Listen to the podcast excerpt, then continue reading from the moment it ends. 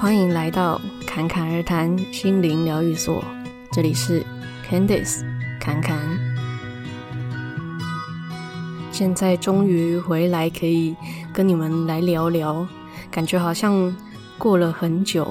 因为这一段时间之前有说有2个礼拜是去内观嘛，12天，其实完整的是10天。那在这10天里面，内观它简单讲就是观察身体的感受，每一个部位的感受，所以有非常非常多的讯号，然后每一天每一刻都不一样，然后就连吃饭的时候或是走路的时候，当然也是尽量的在觉察的状态里面。那其实每天这个头脑的我啊都有很多东西想要分享，所以他觉得终于忍到这个时候了因为回来其实已经4天了，那回来之后当然还是继续的去在生活中觉察。那因为这一次是第2次去嘛，那抱持的目的也有一点不一样，虽然说活动的内容做的事情都一样，可是感知到的体悟到的其实是有更多不同的层面的发现，所以每次到内在有一些新的发现的时候，这个侃侃他就会很想要分享出来。但是这一次呢，就有刻意的定好什么时候要分享，就是那个时候再来感受要分享的内容，其他时间呢都还是要拉回到当下。因为侃侃他之前有时候一接收到一感受到内在有一些变化，可能会很兴奋或很开心，想要赶快让别人知道，想要分享。那有时候这是一个很好的出发点，只是因为觉得这个对自己有帮助，所以也想要分享出去。但是有时候这个急迫感会让他反而在当下失焦，然后会变成好像突然有很多事情要做。比如说如果是原本在吃饭，吃一吃，然后突然感受到什么，然后就很想要分享。那如果这个时候饭都还没吃完，就把手机拿起来，然后打下刚才感受到什么然后多开心多棒的体会然后发出去之后，又开始去想有谁看到了，谁回应了什么，然后又开始跟别人对话了起来。那不知道过了多久才回来想到说我的饭还没吃完又变成那一下子又要回讯息，一下子又要继续分享别的东西，一下子又要回来吃饭。那吃饭这件事情其实它的过程是有很多的觉知的，比方说我这个汤匙，我手碰到汤匙的感觉，然后把东西食物咬起来放到嘴巴里面。那当然放到嘴巴里面之前，它可能会有嗅觉，闻到这个东西的味道，放到嘴巴里面又有这个东西的形状的感受，还有温度，那咬下去的感觉是什么，吞下去在喉咙的时候，还有到体内里面的时候，甚至到胃部的时候的感觉是什么。其实这整个过程是有非常非常多的讯号，但是如果我们分心要去做别的事情的时候，我们就会错过这一些讯号，那我们其实就错过了这个相对比较接近当下的这个当下。那为什么讲到这里嘞？就是要说虽然才回来4天，但是对于侃侃来说好像也回来了很久因为回来之后就是在生活中持续的算是一种精进。那我们说内观它虽然看起来就是坐在那边好像就是打坐，可是它的重点就是觉察跟平等心这两件事情而已。那我们在平常生活的时候，眼睛睁开来的时候，也可以持续的去觉察，持续的去观察自己的感受，还有自己内在是不是有升起一些喜欢或者不喜欢的反应。那平等心其实就是去除这些喜欢或者是不喜欢的直觉反应。那这不是说我们不能去喜欢什么东西，而是说他在那课程里面其实提的是贪爱跟嗔恨这两个词。那有些人可能会觉得有这么夸张吗？对，就是这么夸张。好比分享出去一天发文有没有人按赞好了。如果没有人按赞，你会觉得失望，没有人回应你觉得失望，那这个就是对于别人肯定的一种贪爱。那有时候可能是别人有回应你，然后你觉得很开心嘛。那如果说别人有或没有会带给你这个特别期待或者是特别失望的反应的话，那就是一种贪爱。当然我们也可以在别人给我们掌声的时候很开心啊，但是没有的时候我们也不觉得失望失落，那这个它就只是很自然的反应而已。所以在生活中去觉察，持续的觉察自己的感受，还有是不是有在这个平等的状态里面，其实就是这样子而已。所以这一次的变化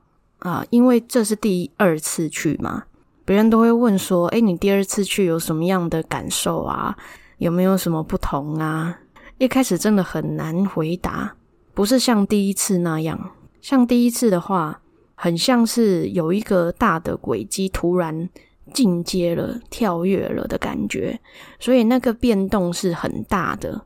然后是很外显的。比方说就知道说想要开始吃素，或是说少吃肉。这边顺带一提，其实侃侃到现在也不算是吃素只是比较少吃肉而已。那这件事情一样没有什么对错，它就只是一种选择而已。那只是顺带一提，像第一次回来之后，侃侃就有先吃素了一段时间，然后作息也很明显的有改变。一开始也是想说要维持这个状态，然后就有静坐的习惯。那一回来还把家里很多的东西都清理打扫过一遍。那关于细节上第一次还有什么样的变化，之前是有录过单集里面跟你们分享，那这个你们可以再回去听。那这边要讲的是，像第一次就是这种别人一看就觉得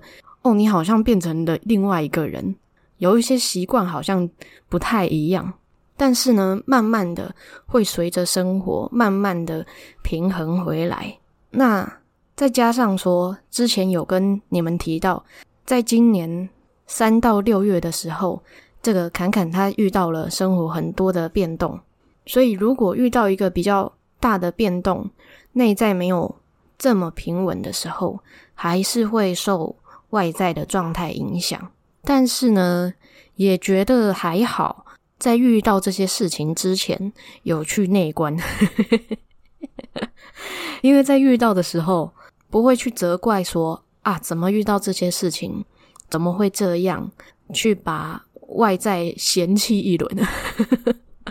就不会这样，反而也是会观察自己的内在的情绪啊，或者各方面的感受啊。所以第二次去抱持的心情其实是一个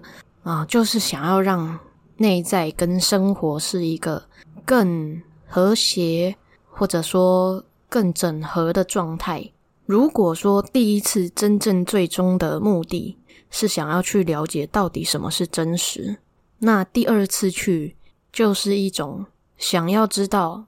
既然我知道了所谓的真实就是那样，那我们如果身为一个人类的角色，要如何当一个成熟的人类，那这边说的成熟的人类，就是一个知道生命的本质，然后有配合的意愿。就好像如果生命是一个协奏曲，然后我们每一个人都是上面的音符，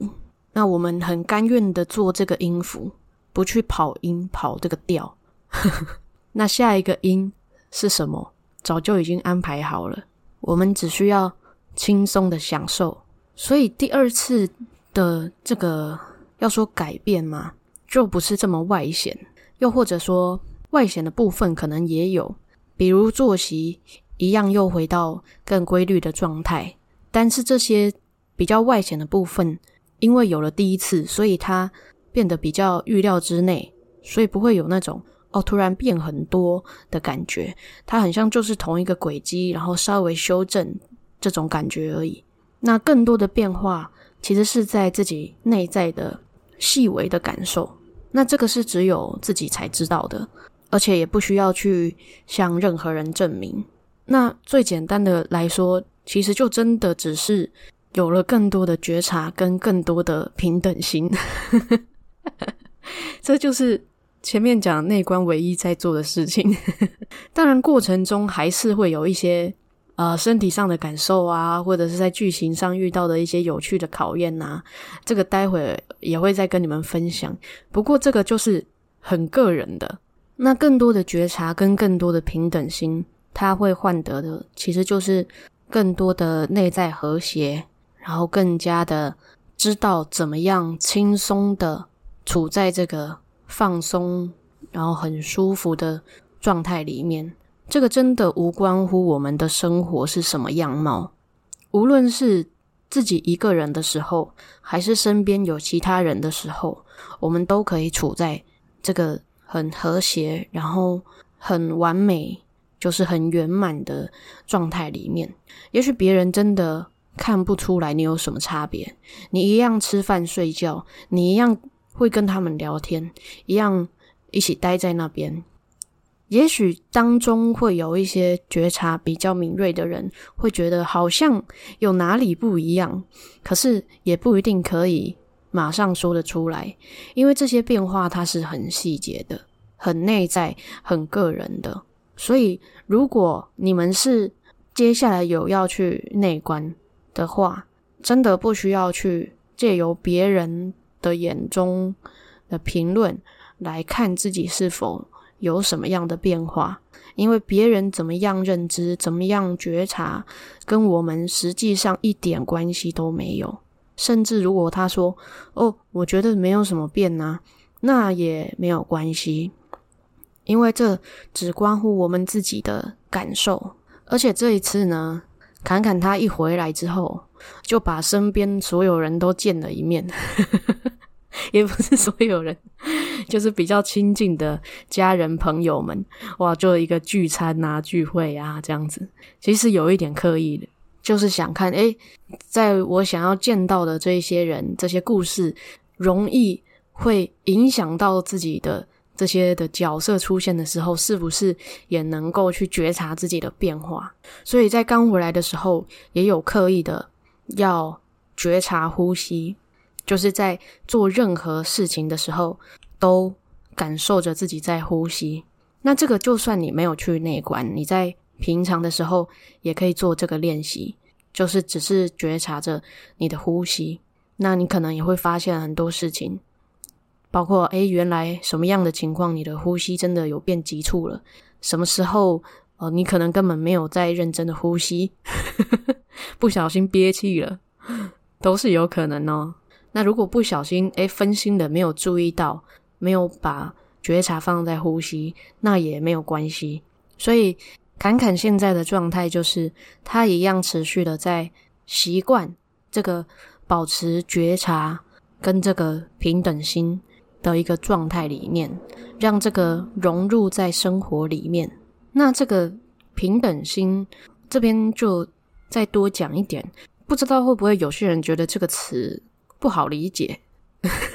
在内观里面，因为我们观察到的其实它就只是叫我们观察身体的感受，当然前3天都是在观察呼吸，那观察呼吸的重点是为了要提升我们的专注度跟觉察的敏锐度，那有这个专注跟敏锐，我们才可以进阶到去观察全身所有的感受。那身体的感受它可能会有很多不一样的阶段啊，可能会有痛啊，有麻啊，有热啊，甚至没有感觉啊，或者是也可能会有顺畅的感觉啊，流动的感觉啊。那他们不断的强调就是我们感受到的，无论是舒服的感觉或者不舒服的感觉，我们都不去抗拒它，我们就只是观察它。那这个就是平等。就好比一个班级里面有一些小朋友呢就是哭闹的特别大声，有一些小朋友呢就静静的在那边做自己的事情，或者是静静的什么也不做。那很多时候我们就会一进教室就只看那个哭闹的特别大声或者跑来跑去的那些小朋友，没有去注意到那些特别安静的。当然也可能有些人是反过来只看那些特别安静的，刻意去忽略那些哭闹的特别严重的小朋友，那因为我们有喜好嘛。但是如果我们要去平等的看待，我们就是去发现说无论是那个哭闹的小朋友，跑来跑去的小朋友，还是很安静的小朋友，他们就只是小朋友他们都是小朋友没有什么不一样。那就跟我们的感受一样，它就是很多个讯号，它都是讯号。当我们去看到它的本质的时候，就能够平等的看待它。当然这个真的是需要练习的，我们理论说的是一回事，实际去感受是另外一回事。有可能一开始真的觉得真的很痛啊尤其在刚练习内观的时候因为它就是要从头到尾带着我们做一遍，就有2个小时是要你不要换姿势的。虽然是第二次去，但是2个小时不换姿势真的会麻当然每一个人真的不一样啦，像有些人他真的身体很好，又或者是他真的很平等的看待那些感受，当然就会不一样。所以这边指的是侃侃他自己的感受齁。那但如果你是有一些伤痛或是特别的情况，你真的觉得得动一下，也没有人会去敲你的脑袋那是一个算是一种自我的要求。那当然他们说呢叫做坚定的决心啦，就是无论发生什么事，我就是坐在这边。你有了这个决心，你就会有突破的可能。但是这个并不是一个苦行如果说已经很明显的觉得内在实在是躁动到不行，如果现在不动一下我真的觉得要死了那还是可以动的只是动的时候也是尽量不要去吵到其他人，用一个最轻微最小幅度的方式去变动，这样子无论是对自己还是对旁边的人都是比较好的因为我们动的幅度越小，能够去觉察到的当然就会更多嘛。因为我们在变动姿势的时候，其实一样也是在觉察自己的感受。那虽然每一个人去都是做一样的练习，一样的流程，吃一样的东西，但是每一个人抱持着不一样的目的以及不同的状态去，都会有不一样的收获。这就像是前面提到的第一次跟第二次去其实抱持的有一点不一样的目的，所以收获跟心境也会有所不同。那第二次去呢，就是抱持着一个脑袋上就觉得好了，我就是要来好好的体验这个人生剧场了，告诉我这个秘技要怎么玩吧这样子的心情去然后在去之前一样列出了一堆问题，人生的问题，工作的问题，身体的问题，列了很多，想说回来一定就知道如何解决因为第一次也是这样子，不过第一次回来就是发现说这些根本就不是问题问题就没有了。那第二次回来很有趣，就发现所有的问题都是同样的问题，都只是在表达一个焦虑的状态。那这个是侃侃他在去之前的状态，他有一个焦虑，那回来之后没有了嘛，所以那些一样也都不是什么问题了。那也因为有过经验，然后有时候可能会有一个先入为主，想说啊，我知道接下来会发生什么了，好像到今天就够了吧。中间记得好像是在第5天左右，应该是5、6天的时候，侃侃心里有一种觉得好像够了耶的感觉，觉得啊，我现在已经能量满满，已经知道我要的答案都已经获得了，那是不是可以走人了？但是还好没有，我们还是继续待在那边，然后就会获得更多自己没有想到的宝物。那我记得上一次有讲到说第7天的时候有一个特别的感受，就是突然发现好像知道，好像感受到什么是真实的，又或者说好像进入了一个真的什么都知道，什么都不用再问的一个状态里头。不过那个当然还是很初阶的，只是对当时的那个侃侃来说，就是到那边他就获得他当时需要的解答了。那这一次呢，也是发生在第7天，是不一样的感觉。这个感觉是突然真的体会到我们生活原本认为的这个角色的这个我，真的可以很轻松的生活那普遍上以在身心灵的这个领域来说，可能大家会说这个头脑的我是小我嘛，然后就说要体会到生命的本质，可能中间小我会有一个挣扎，因为他害怕被消失嘛，怕说如果到了生命本质，小我是不是就不见了？因为小我它不是一个什么固定的东西，它就是一堆信念、一堆讯号的组成。所以如果一直拿掉这些标签的时候，小我等于不见了。那小我是很需要标签的，很需要存在感的，所以它就会慌张，或者说感觉到恐惧。所以中间几天啊，侃侃在睡前的时候都会浮现一些恐惧的感觉，甚至还做了很可怕的噩梦但是那个噩梦的内容是什么，就不跟你们说了啦，毕竟那也只是一个梦境。那如果说讲出来，有些人那个很有画面把自己也搞得很害怕那就不好了当然每一个人小我他呈现出来的感受，或者说他抗拒的时候会出现的状态可能不太一样。那通常都是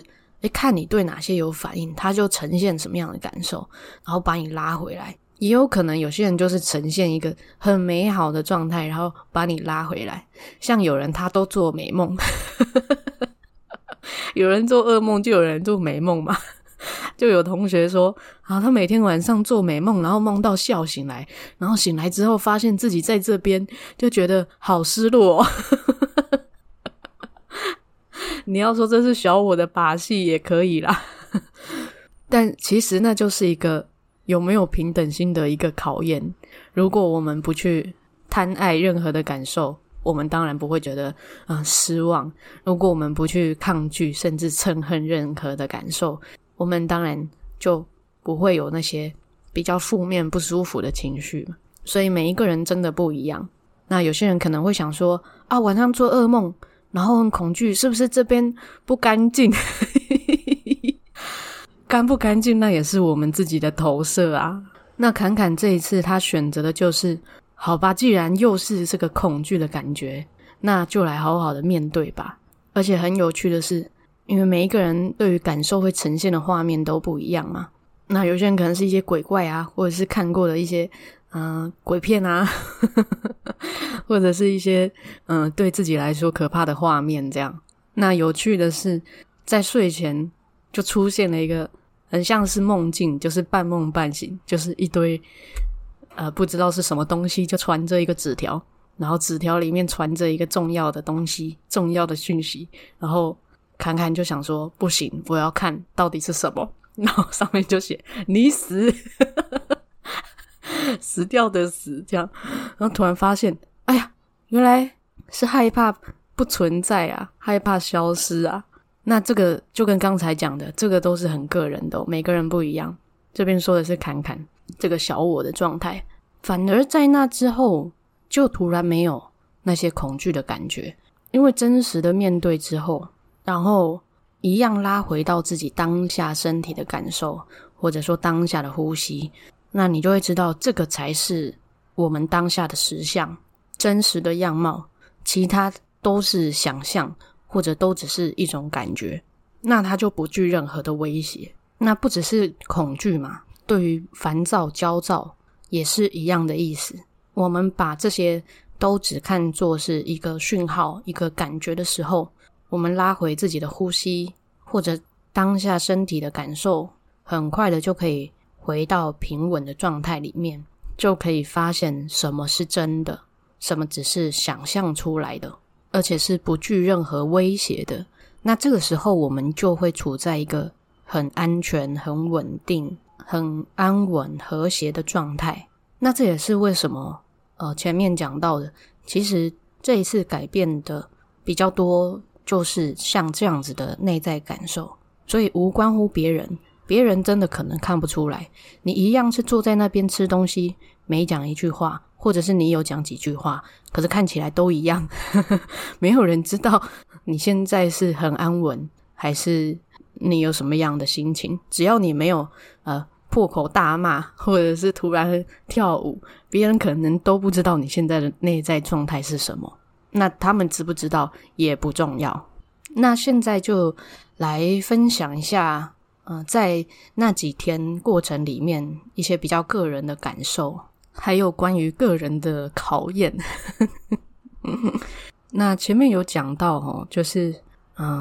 从第4天开始教内观全身，观察自己全身之后就每天会有3个小时，就早上、下午跟晚上各1个小时，是那个叫做共修，就是共同修行的意思。大家在那1个小时里面呢，就是不能变换姿势。那其他时间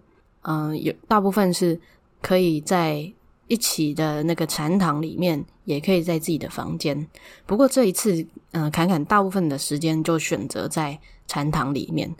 原因是侃侃自己觉得对他来说这样子他比较专注啦，因为那个氛围他还是比较专注。那在房间里面通常是2个人或3个人一间，然后再加上因为现在是算是夏天偏秋天，可是天气还是很热，所以在房间的时候都是要吹电风扇的，那电风扇的风都比较大嘛，那可能就会让我们比较分心。那有些人可能不受影响，那只是侃侃自己觉得好像在禅堂里面比较专注，所以通常是觉得身体比较累，想要换比较舒服的姿势的时候才会在房间，因为在房间里面你就可以可能坐在椅子上啊，或是坐在床上啊，没有人会管你。只在禅堂里面通常就是一个盘腿的姿势，但如果你是只能坐在椅子上的话，也是可以坐在旁边的椅子啦。那侃侃他就都是在自己的那个坐垫上面盘腿坐嘛，然后除了那3个小时，其他的时间其实都有一点刻意的想看自己能够这样不换姿势到多久所以有时候也是真的1个小时没换，或者是接近1个小时没有换姿势。那这样一整天下来，有时候尤其是下午的时候，那侃侃个人是这样，就是因为下午的时候呢是1点到5点中间，就是当然1个小时都会休息个10分钟这样子，可是就是连续的4个小时要静坐。然后呢有一次啊，那个腿尤其左腿每个人真的不一样，侃侃他就是他左腿觉得哇好麻因为就是也不是麻，就是感觉到痛了，但是就刻意的不去定义它，然后在观察其他的感受的时候也加强。比方说我现在其实是要观察头部，我就是要在更专注的观察头部，才不会被刚才说比较强烈的那个讯号，脚的那个讯号给拉走。结果就这样一阵子之后，突然间那个感觉就变了，就变成全身的感受好像都一样大声就刚才说那个很痛，如果它就像是一个很大声的讯号，你很难不注意到它。结果之后我也用同样的专注度去专注其他身体的讯号的时候，就变成所有的讯号突然都很大声，可是也不一定都是舒服的感觉，所以那个时候就很像是全身不舒服的感觉都跑出来，那就没有什么叫做比较不舒服了。然后就很像侃侃自己的感觉，就很像是哦，身体好像变成一个很硬的东西可是它又有一些细微的不一样的感受，可是每一个感受都是一样强烈，但是因为没有谁比谁还要痛，所以就不会有觉得痛这件事。那我想应该大家都知道疼痛其实它是一个受比较而来的感觉吧，所以借此我们就知道说，我们体内真的是每一个地方它都是有感觉的，只是我们要去注意到它。然后同时这个也反映到侃侃他自己平常在生活中注意的焦点，就好像前面讲到的那个教室里面的小孩可能都会先注意到哭闹的，那对于侃侃来说也是可能平常就看到谁的状态比较不好，然后就去特别的关心这样子的人。那有时候如果陷进去还会变成跟他一起担心尤其如果家人的话，有些人可能就会这样嘛，那家人可能那个羁绊是强力引力是更强的，可是当看清楚知道说那个也是它就是一个讯号一个感受，我们可以有所反应，但是不用陷进去的时候，就会拉出一个距离，那自己就不会这么受影响了。然后到第7天的时候，在观察的这个过程中，他突然有一个感觉，就是现在正在观察这些讯号的到底是谁然后就反过来去观察正在观察感受的这个觉察，那这个是要更专注的，然后要知道说现在正在觉察，现在这个身体正在觉察，然后我们去觉察这个觉察。听起来好绕口令啊可能很难理解这真的是要你们实际去有自己的体验之后才比较能够共同的感受。那现在就只是分享这些比较个人的东西，可以当做故事听听听得懂就听得懂，听不懂也没有关系齁。那就在那个过程中，因为是非常高度的专注，身体真的是几乎没有在动，因为就很觉知到身体只要有一点点动了就会被发现。那有时候如果只是在专注身体某部位的感受的时候，可能不知不觉的可能被慢慢驮下来了，或者是身体不自觉的往某个方向转了，那自己也没有发现，然后发现的时候可能是深吸一口气，发现自己可以挺起来的时候才知道说原来刚才自己塌下去了。但是刚才说那种很高度的那个觉知，是你同时也知道自己这个整个身体是什么样子，然后同时也可以很专注的关注某一个部位。那因为在这个很高度的专注下，反而在结束之后就没有什么好专注的了，就不需要再特别观察什么了。然后就在那个时候，就才突然就真的是一种空空的感觉，就是不知道如何形容的那种空空的感觉就是从那个时候发现说，原来生活就是可以这么轻松。我一样知道我在走路，一样知道正在讲话，一样知道那是一棵树，然后一样知道这是地板，可是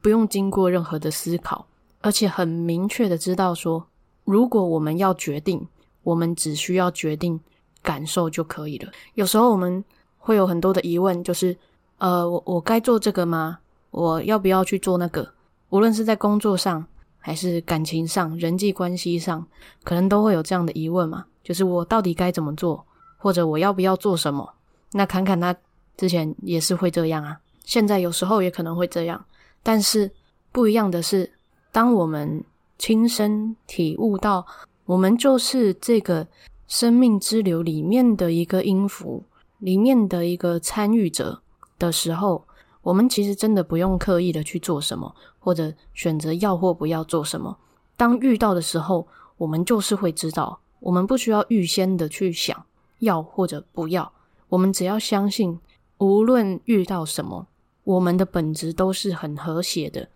我们都可以处在一个很完整的状态，那我们其实就不会担心任何的不好的事情。好比出门的时候想说啊，要不要带雨伞，有时候想很多，就是想说啊，怕带了雨伞呢结果又没下雨啊，是不是多带？那如果没带啊，如果又下雨了，那我是不是就要淋雨了，或是又要多买一把雨伞了？有时候我们想了这么多，就只是害怕做错决定。那什么叫做做错决定呢？就是害怕会遇到让我们觉得不舒服的情境。可是如果我们已经知道如何在任何的情境都保持着一个很安稳，然后处在很安定的状态里面的时候，我们就不需要去担忧这些事情呢。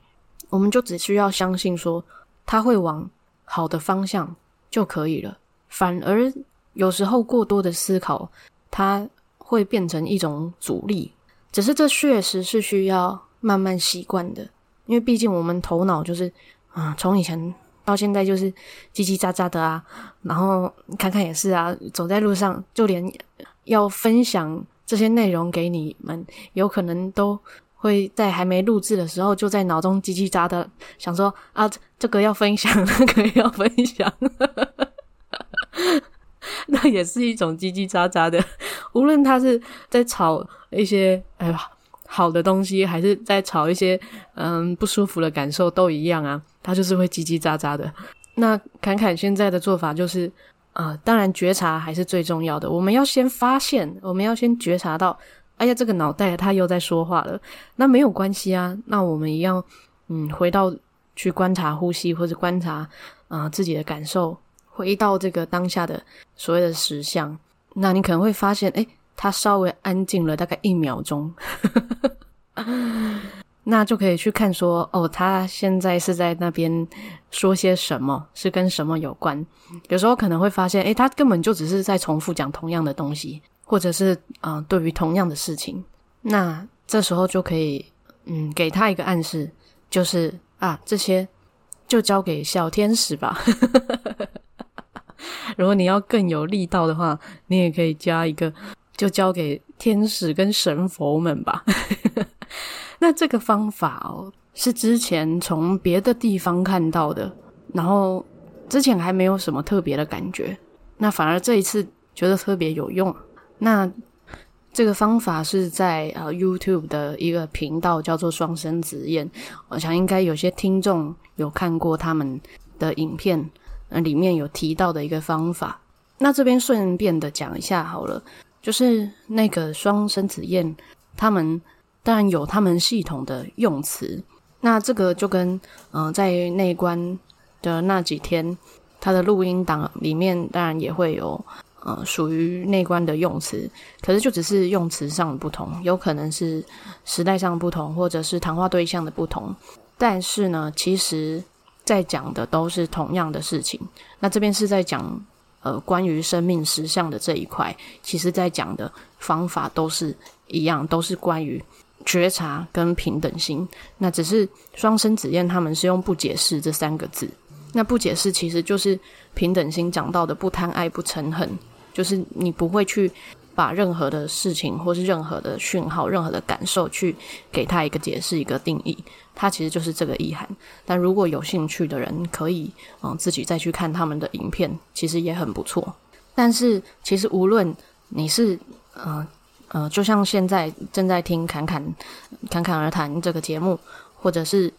在看 YouTube 的一些关于灵性啊身心灵的一些讯息，那它其实都只是我们的角色在看这些讯息，或者是说就像有些人可能会看经文或者看圣经等等的，那这个都只是在算是摄取一些别人的体验。那这个当然对于一些人来说可能会加强一些信心，或者是会有阶段性的一些不同的帮助，可是最重要的还是自己去身历其境去感受，那个才是比较重要的。所以之前有人特地跟侃侃说他因为听了之前分享第一次去内观的这个体验，然后他就决定他也要去看看，其实真的很替他开心，因为他愿意给自己一些时间，然后真的去体验，然后身历其境，那他就会真的获得属于他的宝藏。那我们可以说那是属于他的智慧，属于他的实相，属于他的真实纯然的那份爱都可以。所以如果你听到这边，你觉得你也很想要给自己一段时间去体验看看什么叫做先把你的人生稍微关机一下，真的也可以去看看。那当然每一个人会去的理由不一样，像有些人可能就只是觉得啊工作好烦哦，我想要清静一下，有些人可能觉得感情遇到了一些关卡，想要看清楚一下自己，有些人可能就真的是